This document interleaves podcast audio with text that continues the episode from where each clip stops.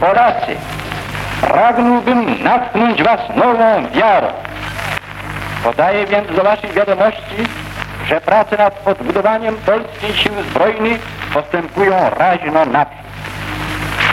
Wojna będzie prowadzona aż do zwycięskiego końca. Gwałt zadany Polsce zostanie naprawiony i pomszczony. W tej walce będzie zniszczony i to doszczętnie duch pruski. Niezależnie od tego, czy symbolizuje go na zewnątrz Adolf Hitler, czy też ktokolwiek inny. Takimi słowami przemawiał do rodaków w grudniu 1939 roku generał Władysław Sikorski, naczelny wódz polskich sił zbrojnych i premier rządu na uchodźstwie. Kraj znajdujący się pod niemiecką i sowiecką okupacją miał dokonać rzeczy bezprecedensowej odtworzyć własną armię wokół aliantów i to tych samych, którzy we wrześniu nawet nie kiwnęli palcem po rozpoczęciu przez Hitlera wojny. W kolejnym odcinku naszego słuchowiska historycznego dowiecie się, jak konflikty polityczne z przedwojennej Polski wpłynęły na formowanie się rządu emigracyjnego. Jak powstawała polska armia i jak broniła w 1940 roku Francji, nawet wtedy, gdy sama Francja już nie chciała walczyć z Hitlerem.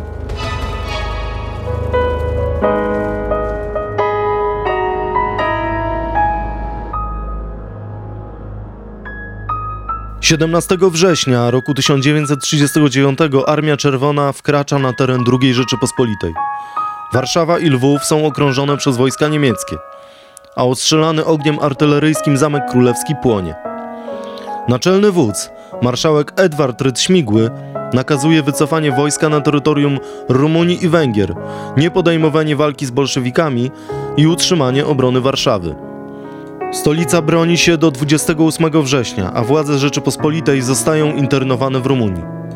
Znamienne jest to, że do Francji przedostają się głównie politycy przedwojennej opozycji, a proces formowania rządu polskiego na uchodźstwie przebiega nie bez pomocy Paryża.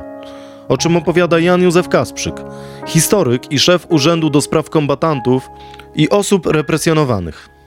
W wymiarze politycznym, bo od tego właściwie należałoby rozpocząć, pierwszą taką akcją, udaną niestety, było zablokowanie objęcie Urzędu Prezydenta Rzeczpospolitej Polskiej przez generała Bolesława Wieniawę-Długoszowskiego. Na mocy Konstytucji Kwietniowej prezydent Ignacy Mościcki, jemu właśnie, a Wieniawa pełnił funkcję ambasadora Rzeczypospolitej przy Kwirynale, powierzył funkcję następcy prezydenta na czas wojny zgodnie z zasadami konstytucyjnymi. Wieniawa przyjął tę funkcję, natomiast aby zgodnie z prawem mógł stać się prezydentem, musiało zostać ogłoszone w monitorze polskim postanowienie prezydenta w tej materii, rozporządzenie prezydenta w tej materii. Tymczasem redakcja monitora polskiego została otoczona przez policję francuszką, działającą zresztą no, z jakiejś inspiracji środowiska generała Sikorskiego. Monitor polski się nie ukazał, a zatem generał Wieniawa Długoszowski nie mógł formalnie zostać być ogłoszonym prezydentem Rzeczpospolitej i z funkcji zrezygnował, przez co w sposób antydatowany prezydent Mościcki wyznaczył na swego następcę Władysława Raczkiewicza, przedwojennego e, marszałka Senatu, tym niemniej osobę mniej kojarzoną niż Wieniawa Długoszowski z obozem e, piłsudczykowskim. To był pierwszy przykład swego rodzaju, no powiedzmy sobie szczerze, zamachu stanu dokonanego przez grupę generała Sikorskiego. Poza Francją zostają wszyscy najważniejsi politycy sanacyjni, w tym prezydent Ignacy Mościcki czy były minister spraw zagranicznych Józef Beck. Na terenie Rumunii pozostaje także dotychczasowy naczelny wódz polskich sił zbrojnych, marszałek Edward Rytśmigły. O jego losach opowiada profesor Tadeusz Panecki. Edward Rydz Śmigły nie pełnił żadnej roli, bo nie mógł pełnić tej roli. Tym bardziej, że zachowanie Edwarda Rydza Śmigłego no, nie do końca jest, że tak powiem, wytłumaczalne. Właściwie co miał zrobić Edward Śmigły? Dać się wziąć do niewoli, gdzie byłby obwożony przez władze sowieckie, bo przecież tylko Rosjanie mogli go wziąć do niewoli. No, próbował e, naprawić to, co się stało. Wrócił przecież do Polski przez Węgry, pod pseudonimem Adam Zawisza próbował tworzyć konspirację. Zmarł na angina pectoris, pochowany pod innym nazwiskiem. Tragiczna postać. Zrządzeniem losu stało się to, iż generał Władysław Sikorski stanął na czele polskich sił zbrojnych na zachodzie i na czele polskiego rządu w końcu września 1939 roku. Dodaje Jan Józef Kasprzyk. Generał Sikorski, niezwykle zasłużony y, i wybitny mm, oficer, zarówno w okresie I wojny światowej, jak i w wojnie polsko-bolszewickiej, był też, trzeba pamiętać, w latach 30. przede wszystkim y, politykiem, politykiem związanym z opozycją antysanacyjną i miał wyjątkowy uraz do obozu, który kierował Polską po roku 1926, do obozu Piłsudczykowskiego. Był zresztą przez ten obóz odstawiony na boczny tor. W 1939 roku we wrześniu nie dostał żadnego przydziału od naczelnego wodza marszałka Śmigłego Rydza, a charakterologicznie, jak chociażby pisze o tym Stanisław Catmackiewicz, był postacią niezwykle pamiętliwą i małostkową. Nałożyły się na to również mm, cechy charakteru osób, które tworzyły bezpośrednie polityczne i wojskowe otoczenie generała Władysława Sikorskiego. Myślę tu szczególnie o dwóch osobach, o generale Izydorze Modelskim i o profesorze Stanisławie Kocie, którzy mieli z racji osobistych swoich przygód wyjątkową niechęć do sanacji i do obozu Piłsudczykowskiego i kiedy nadarzyła się okazja, aby mm, móc odreagować, a okazja taka zaistniała po klęsce wrześniowej, czynili to niestety y, w sposób y, zupełnie y, chyba niezrozumiały dla sytuacji, w jakiej znalazła się Polska. Krótko mówiąc, generał Władysław Sikorski i jego Bezpośrednie otoczenie uznało, iż osoby, które były ściśle związane z obozem piłsudczykowskim, często w grę wchodziły również osobiste animozje, trwające jeszcze od czasów legionowych, od czasu I wojny światowej, powinny zostać wyizolowane z funkcjonowania w polskich siłach zbrojnych na Zachodzie. Dla, najważniejszą kwestią dla sprawy polskiej było to, że po pierwsze e, powstał rząd Rzeczypospolitej na obczyźnie w zgodzie po pierwsze z prawem międzynarodowym i po drugie w zgodzie z polską konstytucją. Zgoda z prawem międzynarodowym to jest zgoda z konwencją haską z 1907 roku, gdzie mówi się o tym, że e, szef państwa i władze mogą mm, być przeniesione na terytorium innego państwa i tam sprawować władzę. Natomiast w zgodzie z polską konstytucją prezydent Rzeczypospolitej wyznaczył swojego następcę. Co prawda z tym wyznaczaniem swojego następcy bywały różne perturbacje, ale finalnie tak się stało. Prezydent Władysław Raczkiewicz, który został wyznaczony w zgodzie z polską konstytucją, y, miał prawo i prerogatywy do tworzenia rządu. Tworzył rząd generała Sikorskiego. E, natomiast e, wszystkie inne kwestie związane z funkcjonowaniem władz no, wymagały e, no, dostosowania się do realiów wojennych. Ale na przykład powstała namiastka parlamentu. Przecież Rada Narodowa, utworzona w końcu roku 1939 z Ignacym Janem Paderewskim na czele, to była namiastka parlamentu polskiego, namiastka Sejmu. Funkcjonował rząd, funkcjonowały ministerstwa, łącznie z, nie wiem, Ministerstwem Prac Kongresowych, które zajmowało się programowaniem ustroju i Polski po zakończeniu wojny. To było myślenie również perspektywiczne, ale sprawy najważniejsze to tworzenie wojska, udział w wojnie u boku aliantów i zagwarantowanie sobie udziału w zwycięstwie. Choć z dzisiejszej perspektywy trudno to zrozumieć, ale pokonanie Hitlera jeszcze w roku 1940 przez Francję było czymś, w co mogli wierzyć Polacy. Nasz sojusznik dysponował wtedy armią liczniejszą niż Wehrmacht, o podobnym potencjale wojsk pancernych i większej liczbie samolotów niż Luftwaffe. W połączeniu z Wielką Brytanią siła aliantów była znacznie większa niż potencjał III Rzeszy. Kilkadziesiąt tysięcy Polaków, którzy z fałszywymi dokumentami, w cywilnych przebraniach przedostawali się z Węgier i Rumunii do Francji, mogło wierzyć, że nasza armia odbuduje się na zachodzie i rychło zaatakuje Hitlera. Polscy dowódcy po doświadczeniach z września wiedzieli, że priorytetem w walce z Niemcami będzie stworzenie oddziałów wojsk pancernych i zmechanizowanych. Formowanie wojska polskiego we Francji e, to, było, to była funkcja e, dwóch kwestii. E, polskie aspiracje i możliwości ze strony Francji. Francuzi nam nie ufali, niestety uważali, że przegraliśmy tę kampanię, mówimy o kampanii wrześniowej, w sposób haniebny.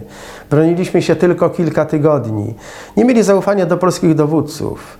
Proponowali y, wobec y, tych planów Sikorskiego, no stworzymy polskie bataliony w składzie francuskich dywizji, prawda, i to wystarczy, bo, no, bo po prostu nie mamy do was zaufania. Sikorski musiał wyciągać, wytargać e, to po prostu, te wszystkie swoje plany i koncepcje. To, że udało się zorganizować dwie pełnowartościowe dywizje piechoty, pierwsza dywizja grenadierów, druga dywizja strzelców pieszych, zalążki trzeciej i czwartej dywizji piechoty, brygadę y, generała Maczka, brygadę pancerną, brygadę podhalańską, brygadę strzelców karpackich y, na Bliskim Wschodzie. To był ogromny wysiłek y, Polski przy tej zachowawczej postawie francuskiej. Generał Sikorski myślał o dywizji pancernej, Francuzi mu tłumaczyli, że batalion, udało się brygadę i bardzo dobrze. Francuzi początkowo w ogóle o tym nie chcieli y, słyszeć. Dodaje pułkownik Juliusz Tym, profesor Akademii Sztuki Wojennej. Oni uważali, że skoro myśmy ponieśli klęskę w kampanii 1939 roku, to żołnierze polscy mogą co najwyżej tworzyć dywizję piechoty, a nie ma mowy o jakichkolwiek y, wojskach e, zmotoryzowanych czy pancernych. Tutaj trzeba wyraźnie podkreślić, że polskie siły zbrojne mm, to są dopiero te jednostki, które są tworzone u boku Brytyjczyków. Natomiast e, ten okres francuski od e, października 1939 roku do czerwca 1940 roku mm, to jest wojsko polskie we Francji tak przynajmniej z punktu widzenia e, formalno-prawnego e, to wyglądało. Jeżeli chodzi o ten okres francuski, wtedy jeszcze pułkownik dyplomowany Stanisław Maczek, któremu udało się na rozkaz naczelnego wodza wyprowadzić 10. Brygadę Kawalerii z kraju, przeszła na, w całości na Węgry i tam została internowana. I później zarówno Stanisław Maczek, jak i jego oficerowie, żołnierze przedostają się do Francji ale początkowo pułkownik Maczek nie ma możliwości formowania oddziałów e, zmotoryzowanych czy pancernych. No, oczywiście za swoje zasługi w kampanii 1939 roku został awansowany do stopnia generała brygady, ale zostaje wyznaczony na e, komendanta obozu wojsk polskich e, w Koczkodaun. To jest jego pierwsze stanowisko i wówczas nie ma w ogóle mm, mowy o tym, aby formować jakiekolwiek oddziały zmotoryzowane czy pancerne. Niemniej jednak Wówczas, już pełniąc służbę na tym stanowisku, generał utworzył w pobliżu tego obozu takie, można powiedzieć, podobozy, e, w których grupu, grupowani są e, oficerowie kawalerii oraz e, broni pancernej, po to, aby w przyszłości z tych oddziałów stworzyć właśnie oddziały zmotoryzowane i pancerne. O tym, że wojna rozstrzygnie się w wyniku działań jednostek zmechanizowanych, Francuzi mieli przekonać się niebawem. Gdy linia Maginota okazała się linią i Maginota, jak później żartowali polscy żołnierze. Została zasadniczo ominięta przez Niemców w ramach taktyki wojny błyskawicznej. Zanim jednak Francja upadła, Polacy mieli stoczyć swoją pierwszą od września bitwę z Niemcami. I to za kołem podbiegunowym. Samodzielna Brygada Strzelców Podhalańskich brała udział w opanowaniu norweskiego portu Narvik w maju roku 1940. Była to pierwsza zwycięska w II wojnie światowej bitwa z Niemcami, zwycięska, w której wzięli udział tak walny żołnierze Samodzielnej Brygady Strzelców Podhalańskich.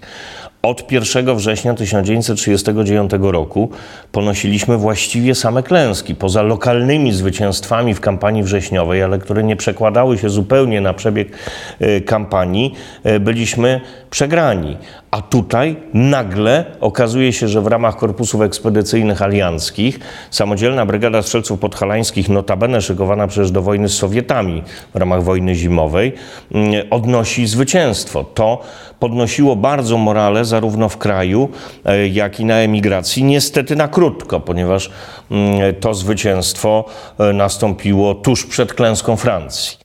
Klęska państwa, w oparciu o które budowaliśmy struktury rządu emigracyjnego oraz armię, była tragedią także dla Polski. Wiosną roku 1940 nasze wojska, składające się nie tylko z żołnierzy września, ale także licznej francuskiej Polonii czy byłych republikańskich weteranów wojny w Hiszpanii, liczyły kilkadziesiąt tysięcy żołnierzy. Przed ewakuacją Dunkierki Polacy wzięli licznie udział w obronie Francji, wykazując się niekiedy determinacją większą niż zdemoralizowana armia francuska.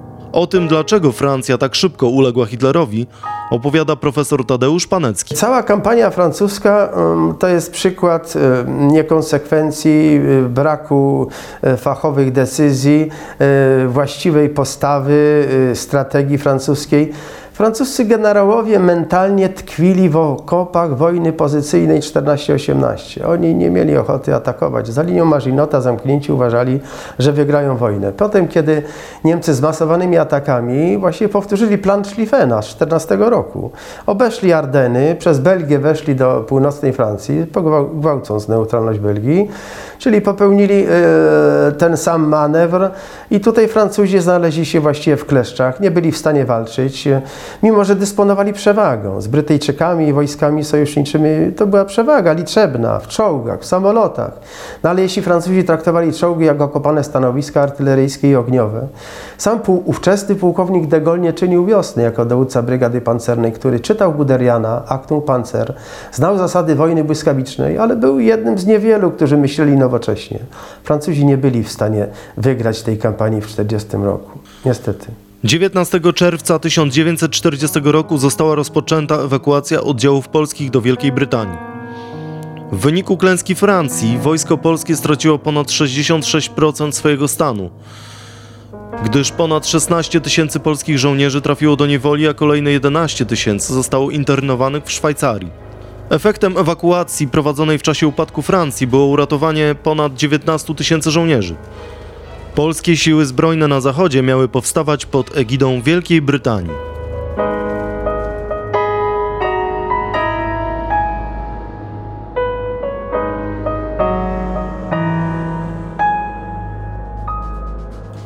To był drugi odcinek historycznego słuchowiska Polacy na frontach II wojny światowej. Nasze materiały możecie znaleźć na YouTube, Spotify i Google Podcast. Pierwsza część audiobooka czeka na Was do odsłuchania bezpłatnie na największych platformach audio. Polacy na frontach II wojny światowej.